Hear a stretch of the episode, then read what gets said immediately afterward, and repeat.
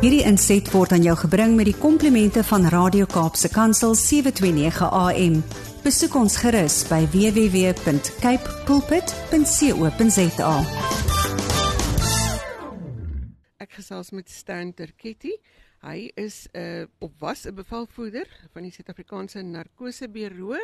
Ek aanvaar jy het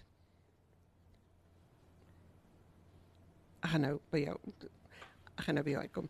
Uh Stan het uh uh mense bymekaar gemaak wat uh by die narkoseburo ehm uh, um, narkose narkotiese nee hoe gesê narkotika bureau ja narkotika bureau ja. so met ander woorde jy het die mense bymekaar gemaak wat hierdie goed uh, mis misbruik het en um, dan het jy ook jou loopbaan afgesluit by die uh polisie se misdaad eenheid. Georganiseerde misdaad. Georganiseerde misdaad. Ja. So as jy daar buite is en jy beplan georganiseerde misdaad, dan moet jy wegbly van Stan af vanoggend. maar Stan ek het ook gehoor dat jy by Viara koffie maak. So dit klink ja. vir my na 'n uh, 'n lekker ding wat ons kan doen en uh, koffie hou ons almal aan die gang. Vanoggend gesels ons oor Jesus as die bron van ons krag. Ons nou nie ons nie die koffie is die bron van ons krag nie. Nee, dis baie waar.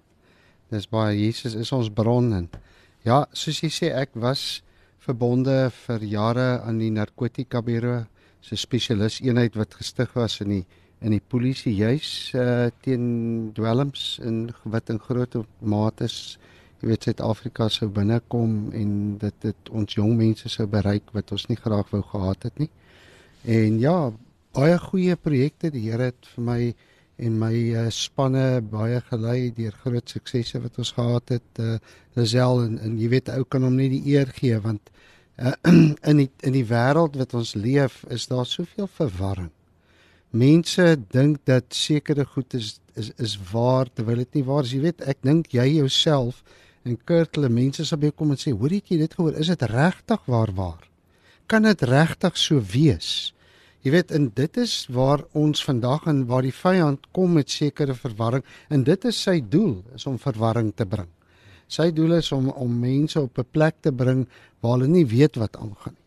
So ehm um, ons moet laat ons moet laat die feit van God se woord die belofte word waarop jy staan en om te weet dat die bron van ons krag is Jesus Christus. So ons moet na die woord van Christus toe gaan. Ons moet op dit staan, ons moet dit lees, ons moet dit verstaan sodat die Heilige Gees ons daarin lei.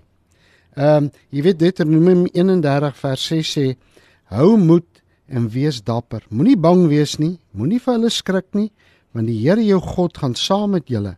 Hy sal julle nie in die steek laat nie julle nie alleen laat. Wat 'n belofte is dit nie om op te staan nie.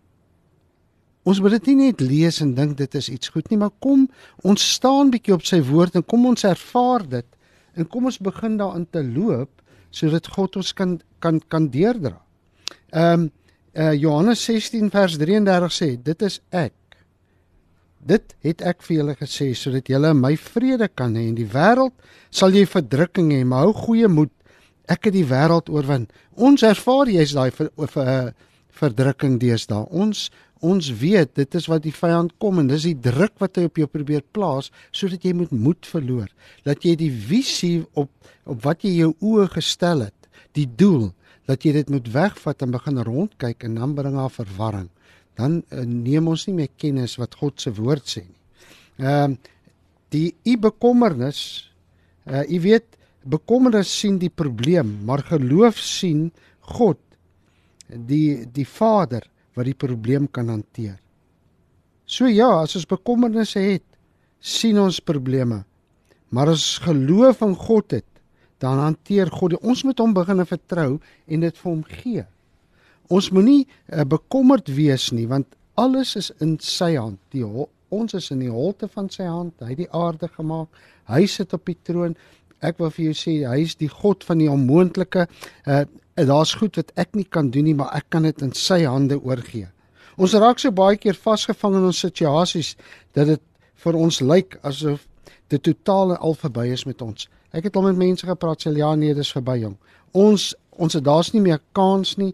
Uh daar's niks meer wat ons gaan doen nie. Uh dit is verby met ons. terwyl ons net met opkyk en weet dit is God wat vir ons sal deurdra.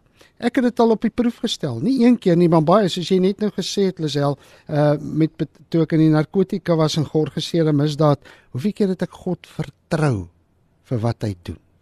Hoeveel keer het ek op sy woord gestaan, het ek en my manne saamgebid en dan dit wat ons weet ons kon nie doen nie, het God gekom en hy die deur oopgemaak, dat selfs ek het verbaas gestaan hoe God werk.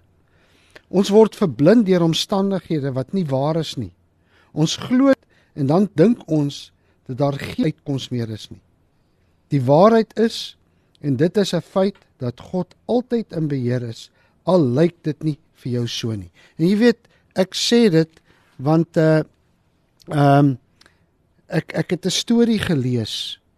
Jy weet Satan speel speletjies en is nooit eerlik met die reëls daarvan nie. En dis wat verwarring bring. Toe lees ek 'n storie, 'n ware storie wat gebeur het in 'n in 'n museum in Parys waar 'n skildery met die titel Skaakmat gehang het. Dit het die Satan uitgebeeld wat smalend oor sy skaakopponent uittroon, omdat hy sy opponent se siel gewen het. Die opponent word uitgebeeld as 'n jong man, sy kop gebuig in vernedering. Hy's verslaan en verslaa, sy gesig is verstrek van pyn en die Satan lag oorwinnend Daar is 'n paar pionne oor op die skaakbord en die woord skaakmaat staan oor die skildery geskryf. Nou ek dink myself in as ek as ek na net na hierdie storie luister en ek en ek ehm um, kan ek dink hoeveel mense het al by daai daai ehm um, skildery verbygestap en selfs gewonder en jammer gevoel vir die man wat daar uh, wat wat wie wie se siel gewen is sonder om werklik te kyk wat die feite is op hierdie op hierdie uh, op hierdie skildery. Jy weet 'n ouerige man stap toe deur die museum en stop by die sataniese skaakspel. Doodstil staan hy vir lank die prent en bekyk.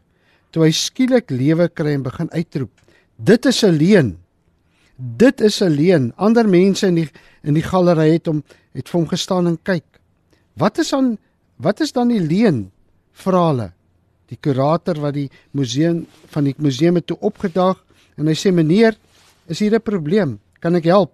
Die man kyk die kurator in die oë en sê ek is die Franse skaakkampioen. Ek sê vir jou dit is 'n leuen die kurator was nog steeds verward. Wat is 'n leuen die man, man wys na die skaakbord en sê die skilder sal die skildery moet verander of hy sal die titel moet verander. Kyk die spel is nie oor nie. Dit is 'n leuen Dit is nie skaakmat nie. Die koning het nog geskuif oor. Wie dit het my werklik diep getref toe ek dit gelees het. Ehm, um, liewe luisteraar. Jy weet daar's soveel dinge wat ons baie keer verbystap en dit lyk asof dit die waarheid is. En hoe ons soms jammer voel vir goed en dan sien ons dit is op die einde van die dag as jy werklik gaan staan en stil kyk en sien die spel wat die vyand speel in hierdie lewe van vandag uh waar hy verwarring bring dat mense werklik nie op die woord moet konsentreer nie. En ek wil vir u vra vanoggend dat wanneer u in so 'n situasie kom waar jy miskien reken dat hierdie 'n skaakspel kan wees in 'n skaakmat in jou lewe, wil ek vir jou vra gaan terug na die woord van God toe. Gaan staan op sy woord en vra vir die Heilige Gees om jou deur te dra. Jy weet as ek teruggaan na die woord toe, 'n klein seentjie met twee visse en vyf brode en duisende mense, dit lyk so skaakmat. Maar dit is 'n leuen want die koning het nog 'n skuif oorgehad. Hulle tel toe 12 mandjies kos daarna op. En ek weet die disippels het vir, vir Christus sê, "Maar hoe gaan ons hierdie mense voed?" Ons kan hierdie mense voed nie. Al wat ons het is hierdie paar en die die koning het nog geskuif oorgehad. Kyk net die saak van onmoontlikheid by hom. Hy is die God van die onmoontlik. 'n Man met die naam van Daniël word gegooi in 'n kuil vol honger leeu's. Dit lyk so skaakmat, maar dit is 'n leuen want die koning het nog geskuif oor gehad. Jesus kom by die graf van Lazarus. Hy sal 3 dae dood. Die graf lyk sleg. Dit lyk so skaakmat, maar dit is 'n leuen want die koning het nog geskuif oor gehad. Ons ken die storie. Hy het geroep Lazarus kom uit. Ek glo Kurt En Lisel as hy moes geroep het kom uit, het almal uit die grafte uit gekom, maar hy het gesê Lazarus kom uit. Sodat mense dit gesien het, dink net daar het mense gedink dis oor en vir myself sy susters het gedink dit is verby. Die vrou by die wat wat wat uh wat die fariseërs aangebring het wat gevang was in oorspel. Dit het vir haar gelyk so skaakmat. Maar dis 'n leuen want die koning het nog geskuif oor gehad en hy het gesê gaan en moenie langer sondig.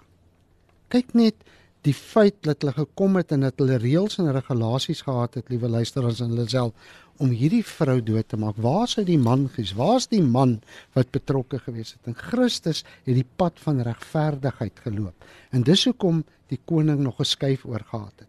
Ons moet by die waarheid van sy woord bly. En moenie vasgevang word in die wêreldse dinge nie. Jy weet, uh die moordenaar saam met Jesus aan die kruis, dit lyk so skaakmat.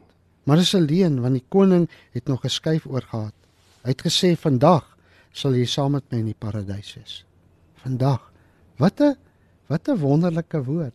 Te dink daai man is verby. Hy het gedink dis verby met my alhoewel hy dood gegaan het, was hy in die paradys gewees. Jy weet in Suid-Afrika kyk ons na die land en ons sê dit is skaak skaakbord. Dit lyk so skaakmat.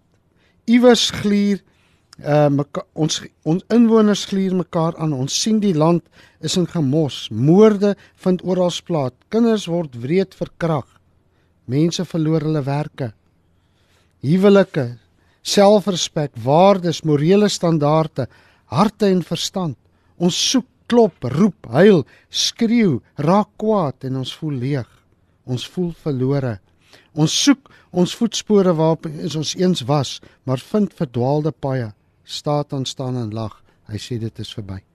En wie wat as ek hierdie beeld sien en ek kyk rondom my, dan is dit so. Want hy hy bring allerlei goed asof dit die waarheid is. Hy beweeg so naby aan die waarheid dat mense dink dit is die waarheid. En dis hoekom as die as ons werklik God vertrou en op die Heilige Gees vertrou, dan kom hy en hy openbaar hierdie dinge werklik van ons. En dan kan ons met mense praat en ons kan vir hulle moed gee want mense is moedeloos. Kurt, ons weet waar ons beweeg en waar ons gaan, wil ek vir sê, mense het nie meer hoop nie. Hulle daar's mense wat nie meer kans sien vir lewe wat selfmoord pleeg. Wat dalk in hierdie tyd sit en na ons luister en gesê dis verby, maar wil vanoggend wil ek vir jou sê, moenie die Satan glo nie.